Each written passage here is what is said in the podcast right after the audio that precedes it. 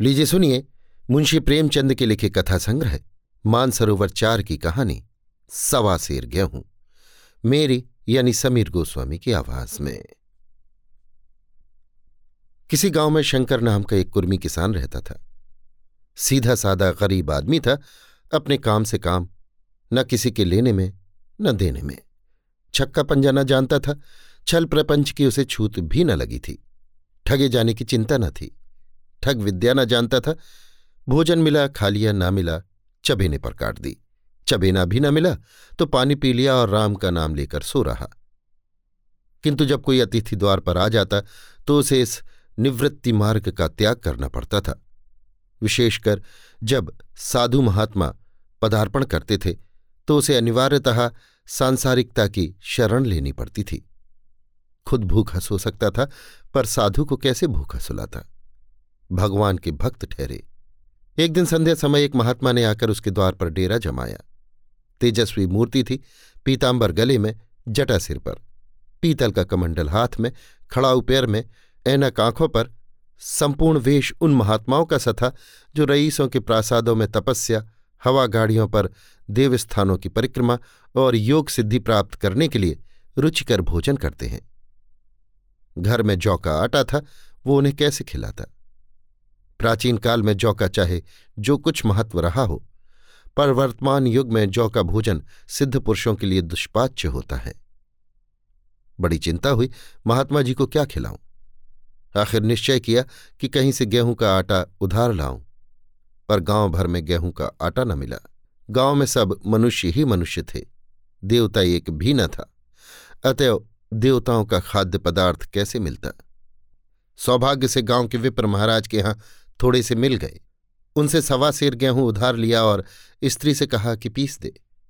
महात्मा ने भोजन किया, लंबी तान कर सोए। प्रातःकाल आशीर्वाद देकर अपनी राह ली। विप्र महाराज साल में दो बार खलिहानी लिया करते थे। शंकर ने दिल में कहा, सवा सेर गेहूँ इन्हें क्या लौटाऊं? पसेरी के बदले कुछ ज़्यादा खलिहानी दे दूँगा। ये भी समझ जाएँगे, मैं भी समझ जाऊँगा। चैत में जब विप्र जी पहुँचे तो उन्हें डेढ़ पसेरी के लगभग गेहूँ दे दिया और अपने को उऋण समझकर उसकी कोई चर्चा न की। विप्री जी ने फिर कभी न मांगा। सरल शंकर को क्या मालूम था कि ये सवा सेर गेहूँ चुकाने के लिए मुझे दूसरा जन्म लेना पड़ेगा? सात साल गुजर गए। विप्र जी विप्र से महाजन हुए। शंकर किसान से मजूर हो गया। उसका छोटा भाई मंगल उससे अलग हो गया था। एक दिन साथ रहकर दोनों किसान थे, अलग होकर मजूर हो गए थे। शंकर ने चाहा कि द्वेष की आग भड़कने न पाए, किंतु परिस्थिति ने उसे विवश कर दिया। जिस दिन अलग अलग चूल्हे जले, वो फूट फूट कर रोया। आज से भाई भाई शत्रु हो जाएँगे। एक रोएगा तो दूसरा हंसेगा। एक के घर मातम होगा तो दूसरे के घर गुलगुले पकेंगे। प्रेम का बंधन, खून का बंधन, दूध का बंधन आज टूटा जाता है। उसने भगीरथ परिश्रम से कुल मर्यादा का वृक्ष लगाया था। उसे अपने रक्त से सींचा था। उसका जड़ से उखड़ना देखकर उसके हृदय के टुकड़े हुए जाते थे। सात दिनों तक उसने दाने की सूरत न देखी। दिन भर जेठ की दुहूप में काम करता और रात को मुँह लपेट कर सो रहता। इस भीषण वेदना और दुस्सह कष्ट ने रक्त को जला दिया, मांस और मज्जा को घुला दिया। बीमार पड़ा तो महीनों खाट से न उठा। अब गुजर बसर कैसे हो? पाँच बीघे के आधे खेत रह गए, एक बैल रह गया, खेती क्या खाक होती? अंत को यहाँ तक नौबत पहुँची कि खेती केवल मर्यादा रक्षा का साधन मात्र रह गई, जीविका का भार मजूरी पर आ पड़ा। सात वर्ष बीत गए, एक दिन शंकर मजूरी करके लौटा तो राह में विप्र जी ने टोक कर कहा, शंकर, कल आके अपने बीज बैंक का हिसाब कर लो तेरे यहाँ साढ़े पाँच मन गेहूँ कब से बाकी पड़े हुए हैं, और तू देने का नाम नहीं लेता? क्या हजम करने का मन है? शंकर ने चकित होकर कहा, मैंने तुमसे कब गेहूँ लिए थे जो साढ़े पाँच मन हो गए? तुम भूलते हो, मेरे यहाँ किसी का छटाक भर ना अनाज है, न एक पैसा उधार। विप्र, इसी नियत का तो फल भोग रहे हो कि खाने को नहीं जुड़ता।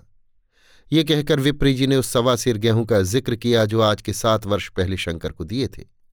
शंकर सुनकर आवाक रह गया। ईश्वर, मैंने इन्हें कितनी बार खलिहानी दी? इन्होंने मेरा कौन सा काम किया? जब पोथी पत्रा देखने आए साइत सगुन विचारने द्वार पर आते थे, कुछ न कुछ दक्षिणा ले ही जाते थे। इतना स्वार्थ? सवा सेर अनाज को अंडे की भांति सेकर आज ये पिशाच खड़ा कर दिया जो मुझे निगल ही जाएगा।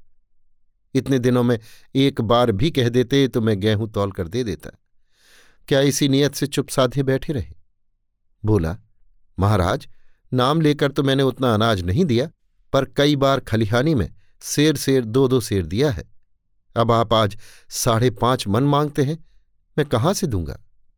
विप्र, लेखा जो जो बख्सी सौ सौ। तुमने जो कुछ दिया होगा उसका कोई हिसाब नहीं। चाहे एक की जगह चार पंसेरी दे दो। तुम्हारे नाम बही में साढ़े पाँच मन लिखा हुआ है, जिससे चाहे हिसाब लगवा लो। दे दो तो तुम्हारा नाम छेंक दो, नहीं तो और भी बढ़ता रहेगा। शंकर, पाड़े, क्यों ये गरीब को सताते हो? मेरे खाने का ठिकाना नहीं, इतना गेहूँ किसके घर से लाऊँगा? विप्र, जिसके घर से चाहे लाओ, मैं छटाक भर भी ना छोड़ूँगा। यहाँ ना दोगे, भगवान के घर तो दोगे। शंकर काँप उठा। हम पढ़े लिखे आदमी होते तो कह देते, अच्छी बात है, ईश्वर के घर ही देंगे। वहाँ की तौल यहाँ से कुछ बड़ी तो न होगी। कम से कम इसका कोई प्रमाण हमारे पास नहीं, फिर उसकी क्या चिंता? किंतु शंकर इतना तार्किक, इतना व्यवहार चतुर न था। एक तो ऋण, वो भी ब्राह्मण का। बही में नाम रह गया तो सीधे नरक में जाऊँगा। इस ख्याल ही से उसे रोमांच हो आया। बोला, महाराज, तुम्हारा जितना होगा यहीं दूँगा। ईश्वर के यहाँ क्यों दू? इस जन्म में तो ठोकर खा ही रहा हूँ। उस जन्म के लिए क्यों काटे बो? मगर ये कोई न्याय नहीं है। तुमने राई का पर्वत बना दिया। ब्राह्मण होके तुम्हें ऐसा नहीं करना चाहिए था। उसी घड़ी तगादा करके ले लिया होता तो आज मेरे सिर पर इतना बड़ा बोझ क्यों पड़ता? मैं तो दे दूँगा, लेकिन तुम्हें भगवान के यहाँ जवाब देना पड़ेगा। विप्र, वहाँ का डर तुम्हें होगा? मुझे क्यों होने लगा? वहाँ तो सब अपने ही भाई बंधु हैं। ऋषि, मुनि सब तो ब्राह्मण ही हैं, देवता ब्राह्मण हैं, जो कुछ बने बिगड़ेगी संभाल लेंगे। तो कब देते हो? शंकर, मेरे पास रखा तो है नहीं, किसी से मांग जाँच कर लाऊँगा तभी ना दूँगा। विप्र, मैं ये न मानूँगा, सात साल हो गए, अब एक दिन का भी मुलाहिजा न करूँगा। गेहूँ नहीं दे सकते तो दस्तावेज़ लिख दो। शंकर, मुझे तो देना है चाहे गेहूँ लो चाहे दस्तावेज़ लिखवाओ। किस हिसाब से दाम रखोगे? विप्र, बाज़ार भाव पाँच शेर का है तो मैं सवा पाँच शेर का काट दूँगा? शंकर, जब दे ही रहा हूँ तो बाज़ार भाव काटूँगा। पाव भर छुड़ाकर क्यों दोषी बनूं? हिसाब लगाया गया तो गेहूँ के दाम साठ रुपए हुए। साठ रुपए का दस्तावेज़ लिखा गया। तीन रुपए सैकड़े सूद। साल भर में न देने पर सूद का दर ढाई रुपए सैकड़े। दो रुपए का स्टाम्प, एक रुपए दस्तावेज़ की तहरीर शंकर को ऊपर से देनी पड़ी। गाँव भर ने विप्र जी की निंदा की, लेकिन मुँह पर नहीं। महाराज से सभी का काम पड़ता है, उसके मुँह कौन आए? शंकर ने साल भर तक कठिन तपस्या की। मियाद के पहले रुपए अदा करने का उसने व्रत सा कर लिया। दोपहर को पहले भी चूल्हा न जलता था, चबेने पर बसर होती थी। अब वो भी बद हुआ। केवल लड़के के लिए रात को रोटियाँ रख दी जाती। पैसे रोज का तंबाकू पी जाता था, यही एक व्यसन था जिसका वो कभी न त्याग कर सका था। अब वो व्यसन भी इस कठिन व्रत की भेंट हो गया। उसने चिलम पटक दी, हुक्का तोड़ दिया और तबाकू की हाणी चूर चूर कर डाली। कपड़े पहले भी त्याग की चरम सीमा तक पहुँच चुके थे। अब वो प्रकृति की न्यूनतम रेखाओं में आबद्ध हो गए।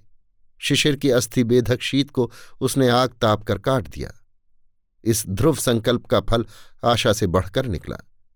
साल के अंत में उसके पास साठ रुपये जमा हो गए।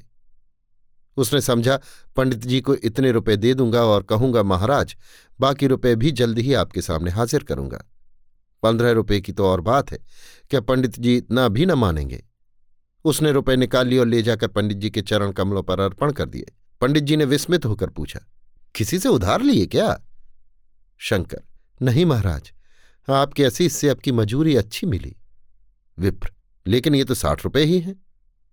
शंकर हाँ महाराज, इतने अभी ले लीजिए, बाकी मैं दो तीन महीने में दे दूँगा, मुझे उरेन कर दीजिए। विप्र उरेन तो जब ही होगे, जब मेरी कौड़ी कौड़ी चुका दोगे, जाकर मेरे पंद्रह रुपये और लाओ। शंकर, महाराज इतनी दया करो, अब साँझ की रोटियों का अभी ठिकाना नहीं है, गाँव में हूँ तो कभी न कभी दे ही दूँगा।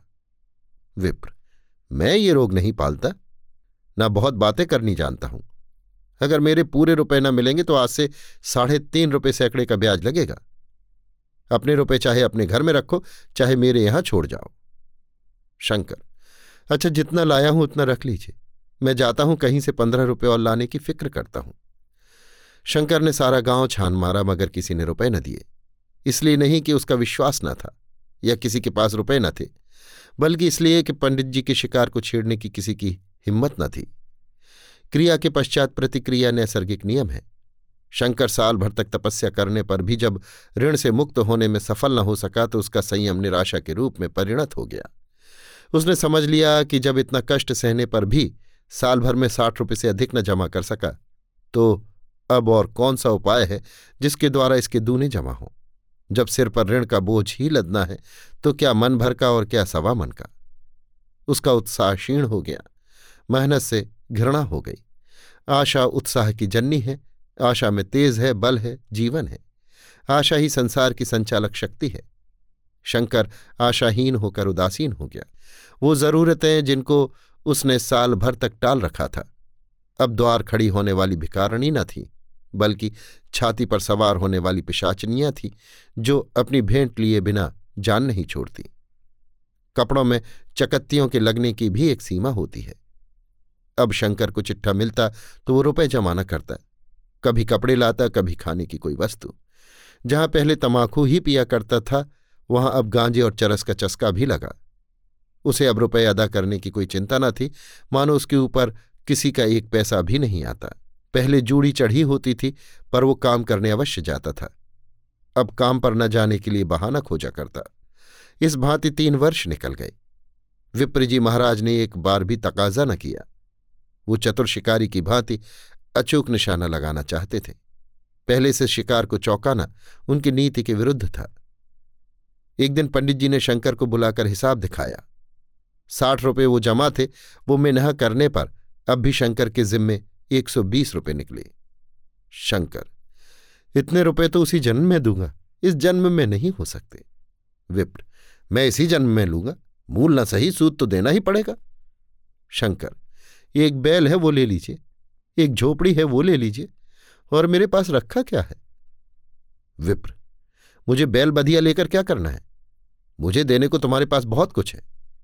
शंकर, और क्या है महाराज? विप्र, कुछ नहीं है, तुम तो हो। आखिर तुम भी कहीं मजूरी करने जाते ही हो। मुझे भी खेती के लिए मजूर रखना ही पड़ता है। सूद में तुम हमारे यहाँ काम किया करो।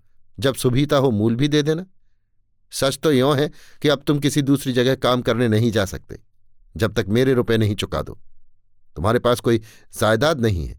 इतनी बड़ी गठरी में किसे एतबार पर छोड़ दूँ?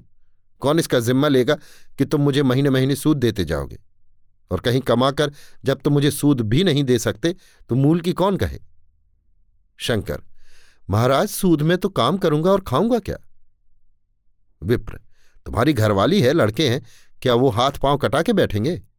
रहा मैं, तुम्हें आध सिर जो रोज कलेवा के लिए दे दिया करूँगा।